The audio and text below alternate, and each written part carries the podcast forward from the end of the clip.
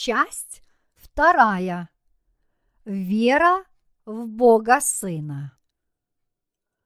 Верую во Иисуса Христа, единородного Сына Божия, Господа нашего, который зачат от Святого Духа, который рожден от Девы Марии, который пострадал при Понтии Пилате, был распят, умер и погребен, сошел в ад, в третий день воскрес из мертвых, вознесен на небеса, где он сидит одесную Бога, своего всемогущего Отца, откуда придет судить живых и мертвых. Иисус Христос. Имя Иисус по-гречески происходит от еврейского имени, что значит «И Егова есть спасение». Христос по-еврейски и по-гречески имеет значение помазанник. Имя Христа в Новом Завете соответствует ветхозаветному Мессии. Выражение, которое часто встречается в четырех Евангелиях, это слово «Христос», которому часто предшествует слово «сей», что говорит о том, что Иисус является абсолютным Богом. Иными словами, Бог Отец послал Сына Своего Единородного, чтобы спасти каждого живущего в этом мире от всех его грехов. Следует сказать, что эти два имени, Иисус и Христос, на самом деле не являются равнозначными.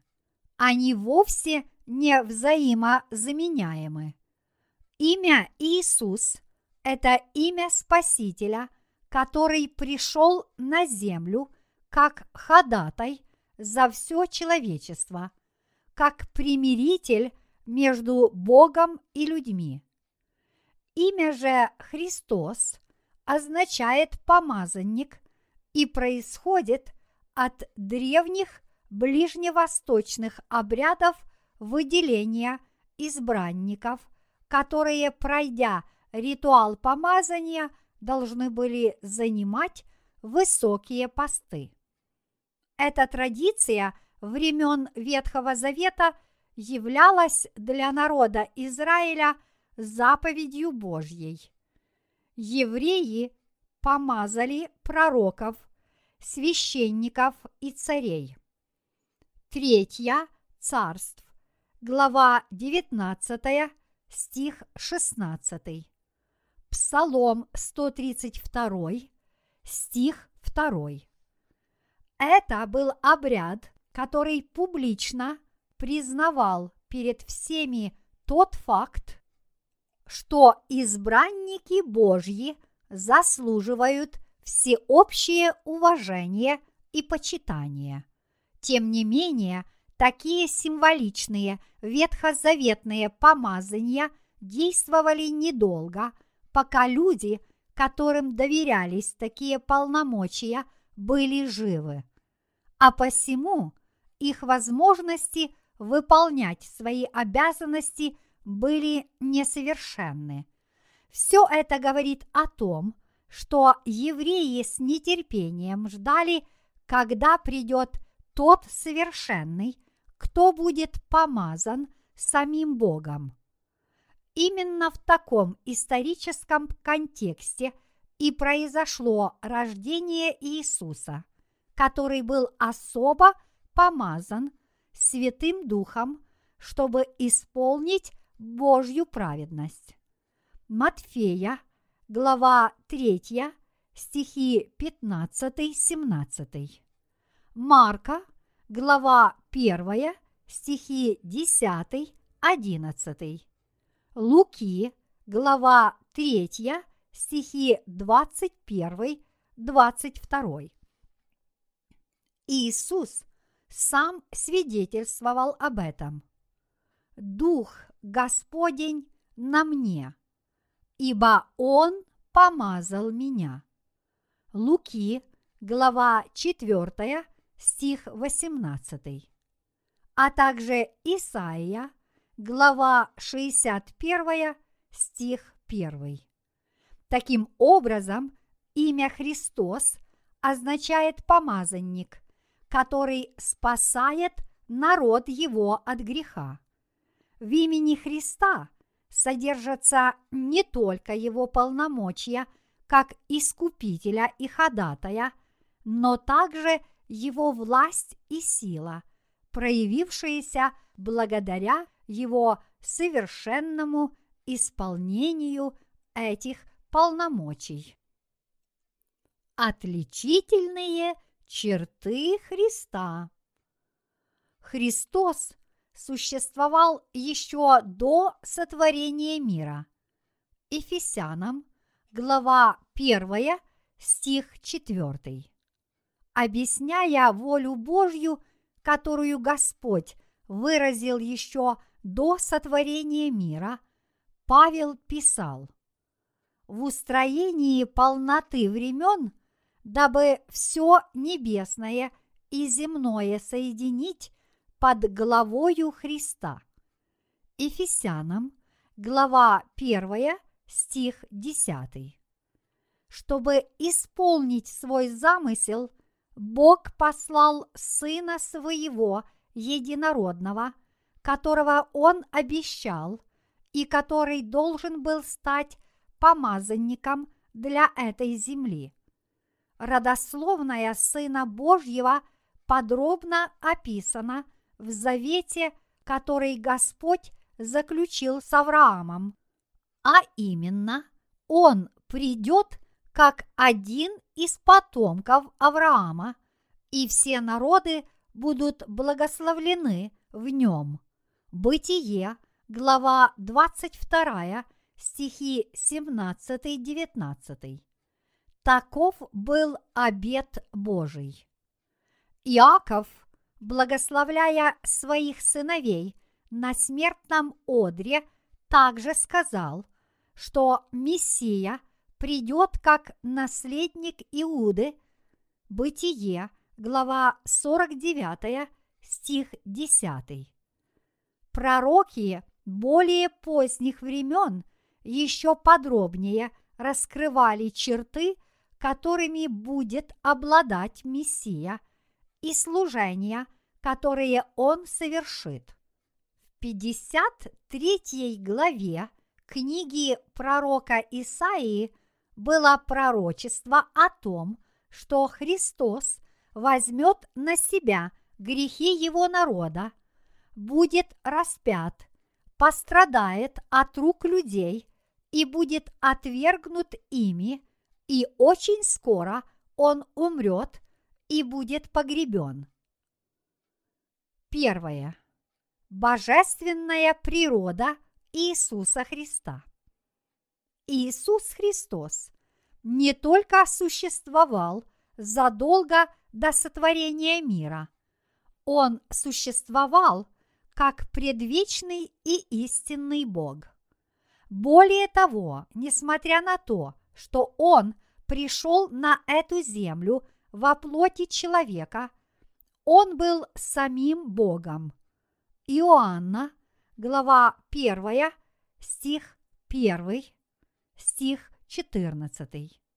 В послании к римлянам, глава 9, стих 5 говорится «Христос по плоти сущий над всем Бог, благословенный вовеки.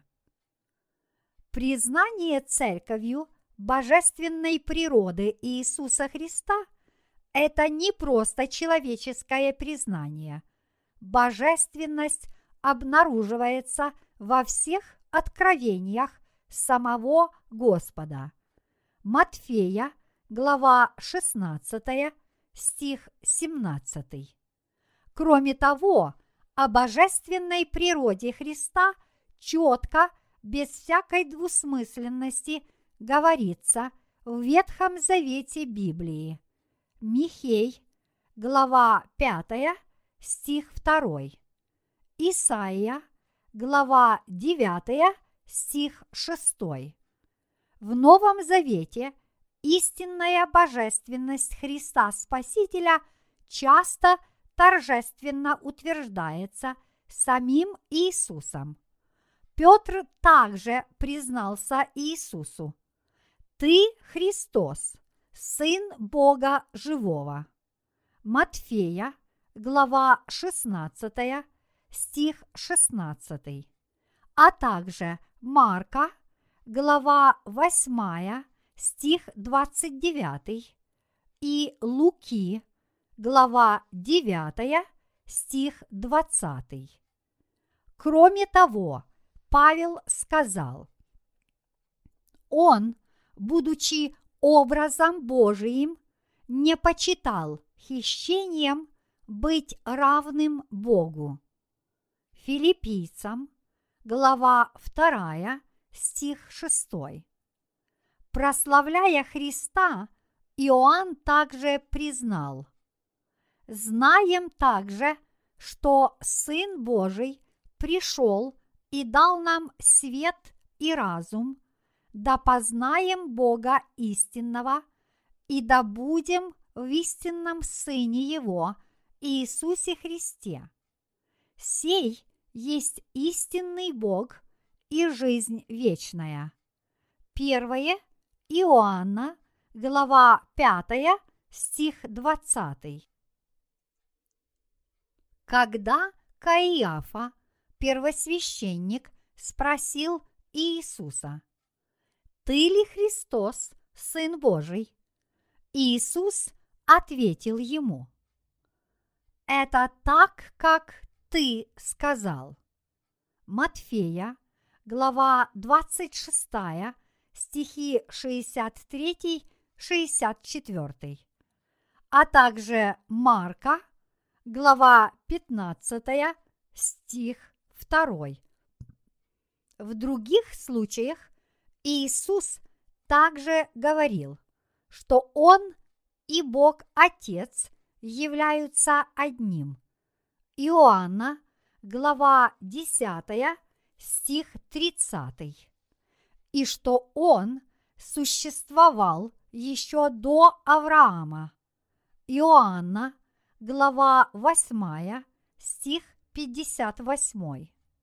Более того, Христос говорил о своей роли первосвященника и славе, которую Он разделял с Отцом еще до сотворения мира. Иоанна, глава 17, стих 5. Кроме того, когда Христос прощал людям их грехи или исцелял их от болезней, а также когда он увещевал своих учеников верить в Него. Это способствовало признанию ими Его божественности. Иисус Христос является вторым лицом триединого Бога, Божьим Сыном. Матфея, глава 16, стих 16, глава 26, стихи 63-64. Ангел, посетивший Марию, сообщил, что сын, которого Мария должна родить, будет назван Святым Сыном Божьим. Луки, глава 1, стих 35. Сразу после того, как Иисус принял крещение от Иоанна, глаз раздался с небес и свидетельствовал. «Сей есть Сын мой возлюбленный, в котором мое благоволение». Матфея, глава 3, стих 17, а также Марка, глава 1, стих 11 и Луки, глава 3, стих 22. Это означает, что крещение Иисуса было не простым обрядом, но обрядом, утвержденным Богом Отцом.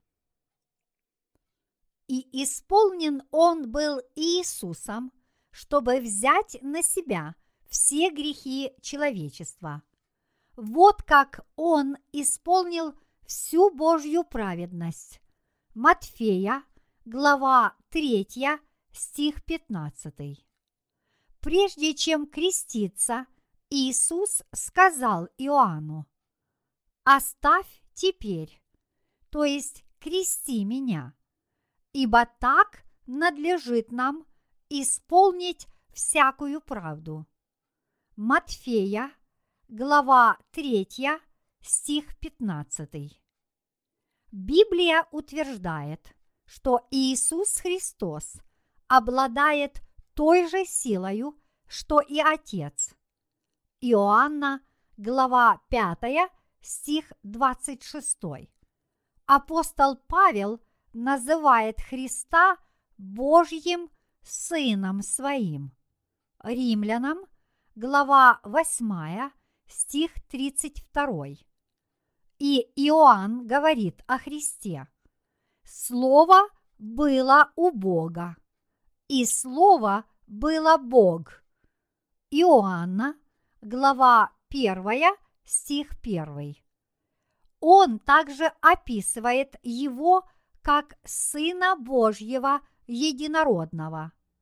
Иоанна, глава 1, стих 14, глава 3, стих 16, а также глава 5, стих 18, где Иисус сам называет Бога своим Отцом. Второе. Человеческая природа Иисуса Христа. Новый Завет подчеркивает также человеческую природу Христа. Вечный Сын Божий родился подобным человеком. Филиппийцам, глава 2, стих 7. Его называли человек Христос Иисус. Первое Тимофею, глава 2, стих 5. Хотя он был самим Богом, он воплотился в образе человека и жил среди нас. Иоанна, глава 1, стих 14. Впоследствии Иисус принял крещение от Иоанна Крестителя. Он жил как человек, разделяя с людьми печаль и радость. Он ел ту же пищу, что и они. Он был человеком не только обликом, но и характером. Как и другие, он также был наследником Авраама. Родословная его семьи описана в Евангелии от Луки, глава 3, стих 38. И он был рожден женщиной. Луки, глава 2, стихи 6-7. Матфея, глава 1, стихи 18-25 и Галатам, глава 4, стих 4.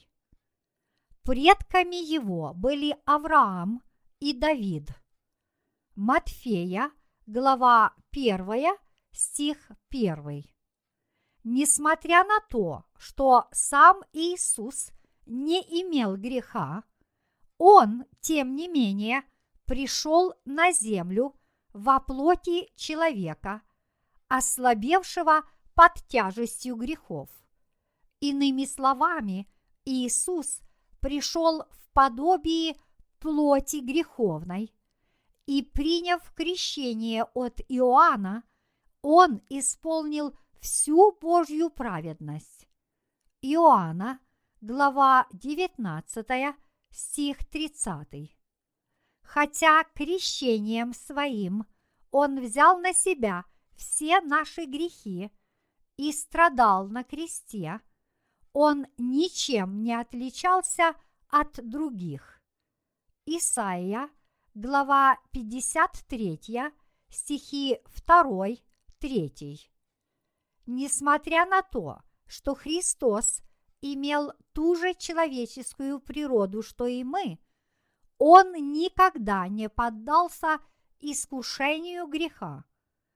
Как писал автор послания к евреям, Христос был подобно нам, искушен во всем, кроме греха. Евреям, глава 4, стих 15.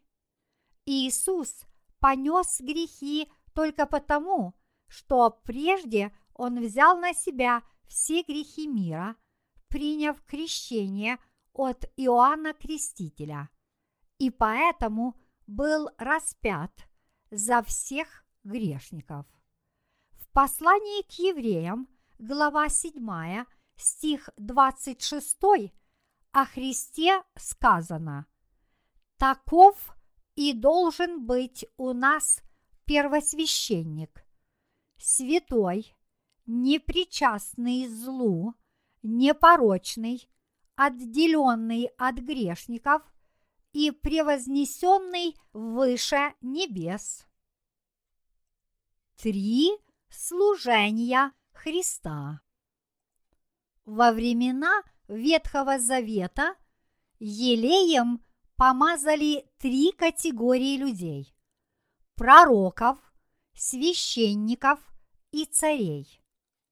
Третье царств, глава 19, стих 16. Исход, глава 40, стихи 13, 15.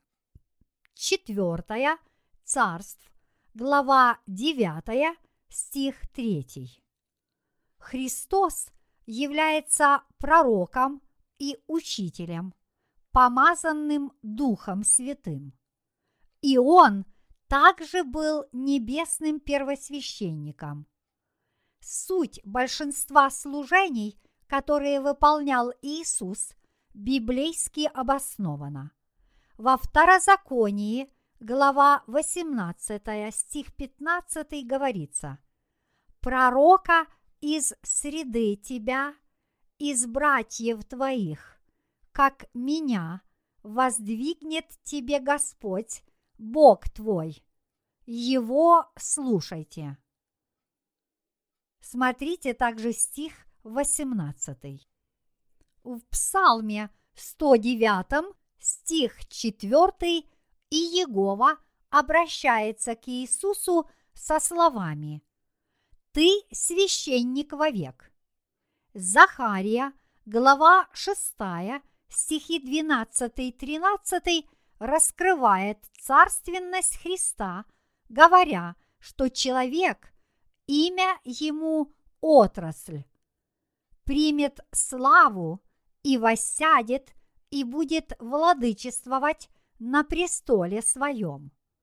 Эти три условия были все выполнены когда Иисус пришел на землю, взял на себя все грехи мира, приняв крещение от Иоанна и, будучи распятым и пролив кровь на кресте, воскрес из мертвых. А. Пророк. Подобно ветхозаветным пророкам, Христос исполнил роль пророка – раскрыв волю Божью и осуществив Слово Божье для его народа. Однако Христос был не просто пророком или посланником. Он был величайшим пророком человечества. Его Слово было полным и совершенным Словом Божьим, к которому ни один пророк не мог ничего ни добавить, ни отнять, потому что все сокровища премудрости и знаний сокрыты в нем. Колоссянам, глава 2, стих 3. Это также потому, что Он – единородный Сын, сущий в недре Отчим. Иоанна, глава 1, стих 18. Послание Христа стало полным, когда Он совершил свою миссию, чтобы исполнить Божью праведность, Иисус принял крещение от Иоанна и пролил кровь на кресте. И Он призывает каждого грешника получить искупление всех своих грехов в Божьей праведности, которую Он исполнил. Таким образом, истинное познание Бога и учение о спасении невозможно без веры в крещение Христа и кровь на кресте. Те, кто не верят, уже осуждены, потому что они не поверили в имя Сына Божьего Единородного и таким образом остаются грешными. Иоанна, глава 3, стих 18. Они также не могут найти пути к жизни вечной.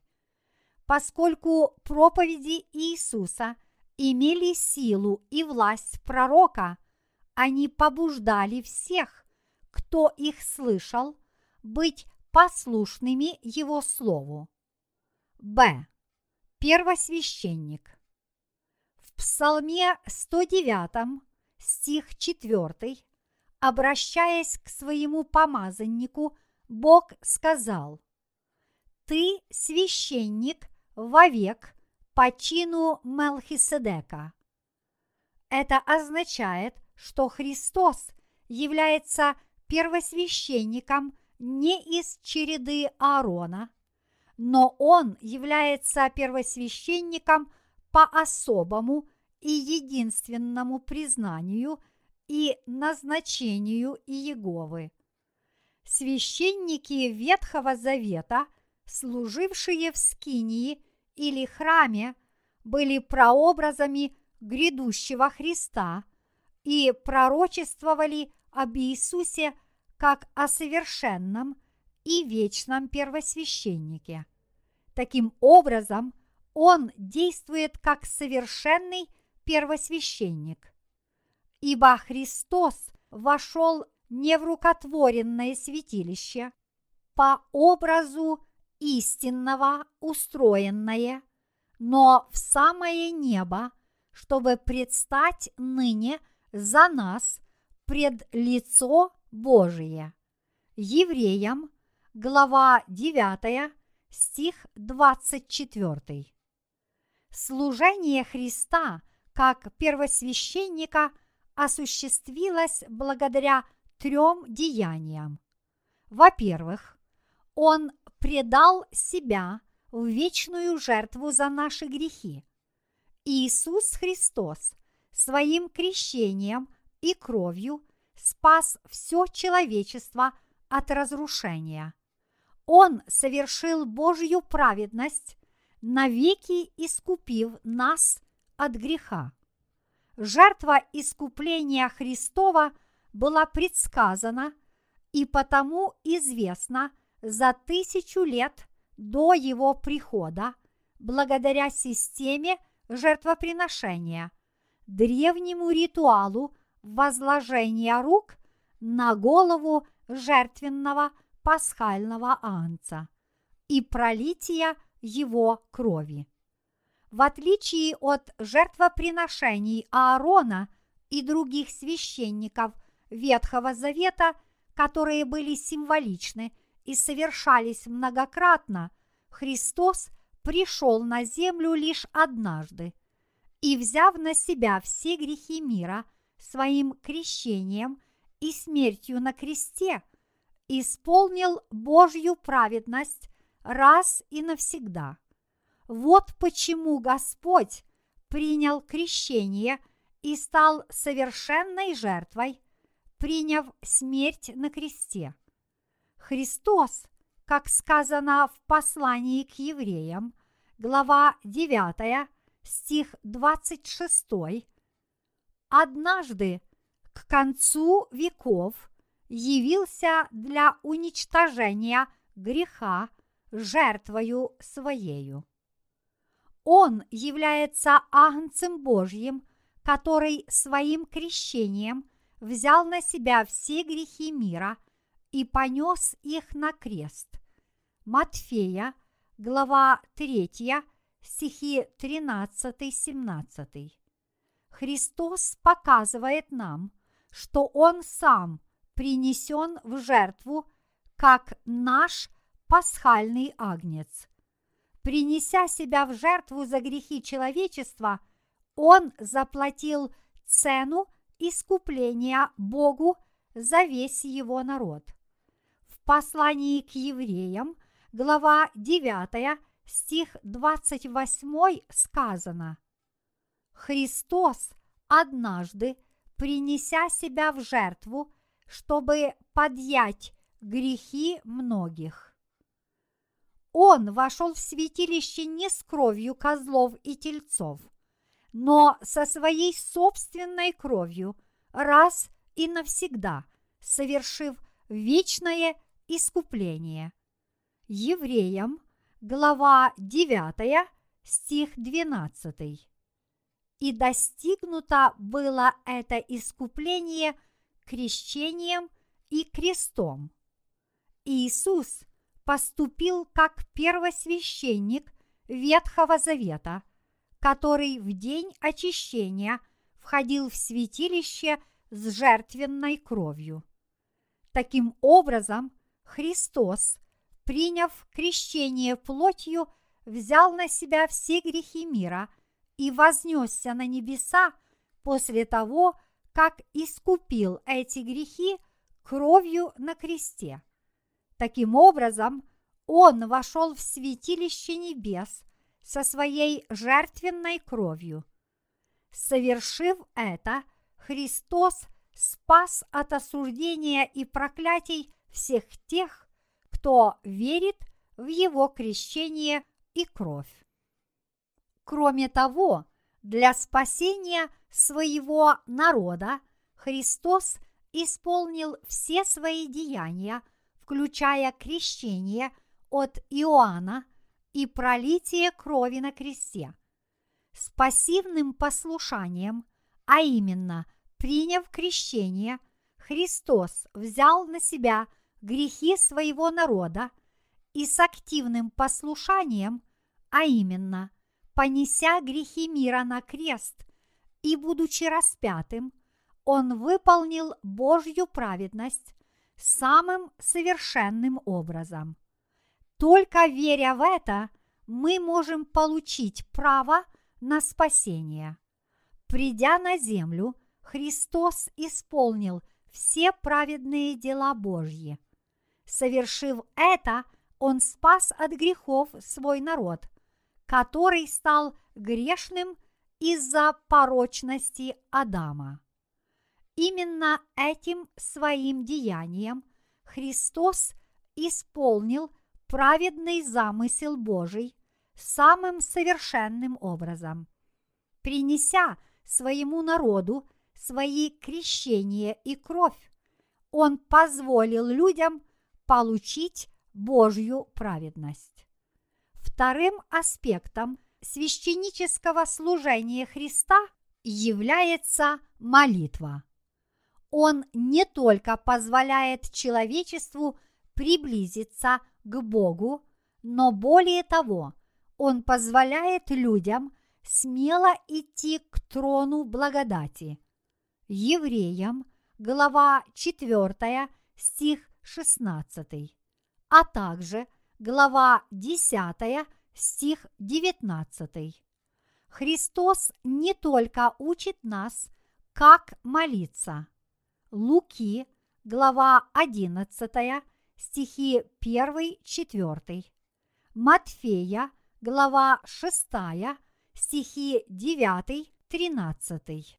Но он также гарантирует перед Богом, что каждый, кто будет искренне молиться во имя Его и будет просить Бога основываясь на его деяниях, то просьбы эти не останутся без ответа. Сам Христос молится за свой народ, и он действует как ходатай, который просит о людях и защищает их перед Богом. Все это совершал Христос во время его служения на этой земле. Луки, глава 22, стих 32, глава 23, стих 34, Иоанна, глава 17. И деяния его продолжают исполняться теперь, после того, как Иисус вознесся и пошел в небесное святилище, чтобы сидеть по правую руку от Бога Отца. Римлянам, глава 8, стих 34. Господь отлично понимал все страдания и печали людей, знал их нужды и относился к этим нуждам с пониманием и милосердным сердцем. В послании к евреям, глава 4, стих 15 сказано «Ибо мы имеем не такого первосвященника, который не может сострадать нам в немощах наших, но который, подобно нам, искушен во всем, кроме греха.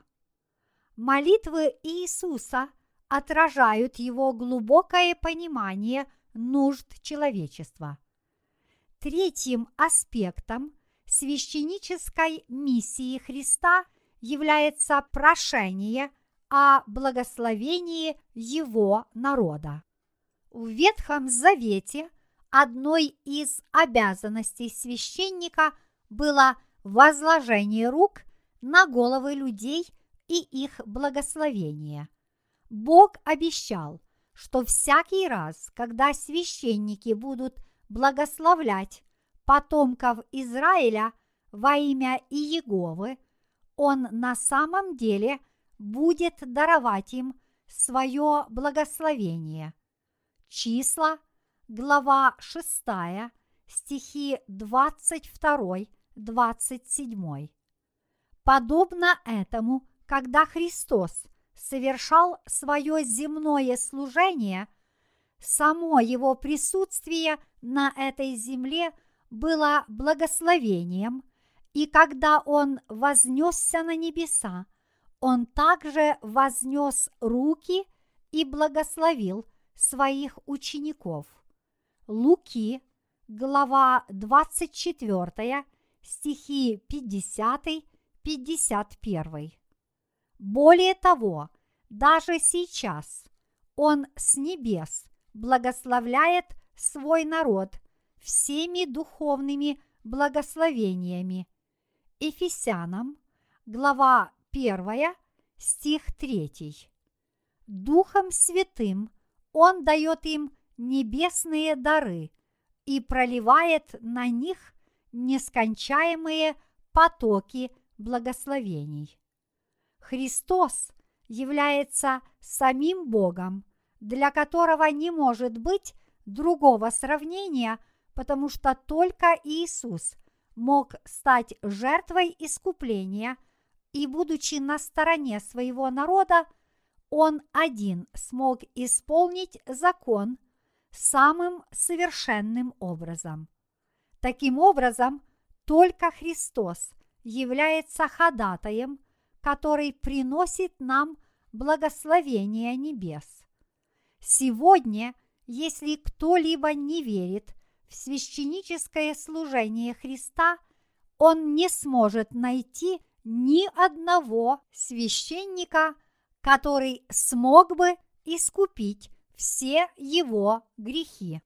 Поскольку эти люди не смогут найти никакого нового ходатая, пребывающего с Богом, они не получат благословения небес и понесут вечное наказание. В. Царь. Христос был помазан царем на его деяния, подобно ветхозаветным царям. Однако он не похож ни на одного из предшествующих царей, чьи власть и слава были достигнуты силою. Наоборот, Христос был помазан как вечный царь и как царь, который будет царствовать с безграничной властью, справедливостью и правдой. Иоанн обращает внимание на тот факт, что Царство Христово не от мира сего.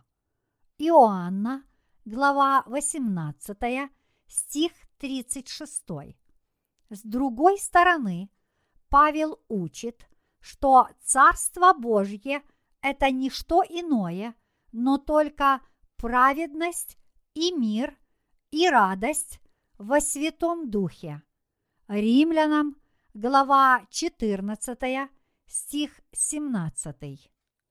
Автор послания к евреям говорит, что этот царь управляет его словом. Ибо Слово Божие живо и действенно, и острее всякого меча обоюдоострого.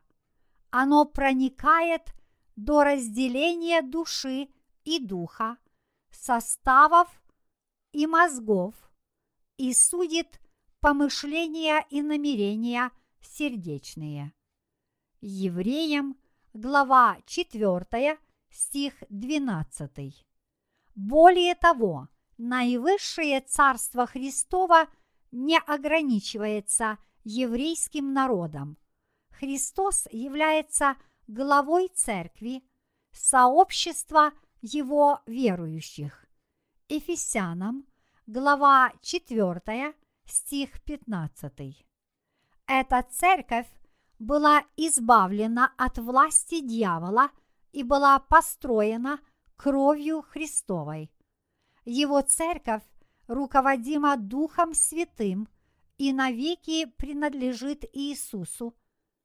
Как Царь Христос защищает свою церковь от опасностей. Он не позволяет никаким силам, какими бы они ни были, победить его церковь.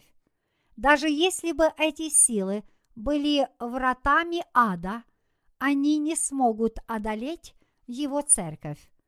Матфея, глава 16, стих 18. Кроме того, правление Иисуса совершенно и благодатно. Таким правлением Он побуждает свой народ подчиняться Его власти и слушать Его Слово. Более того, даже те, кто не признают Его власти, не могут избежать Христова правления, потому что Бог Отец поручил Сыну Своему царствовать над всей Вселенной. Отец дал Сыну полную власть.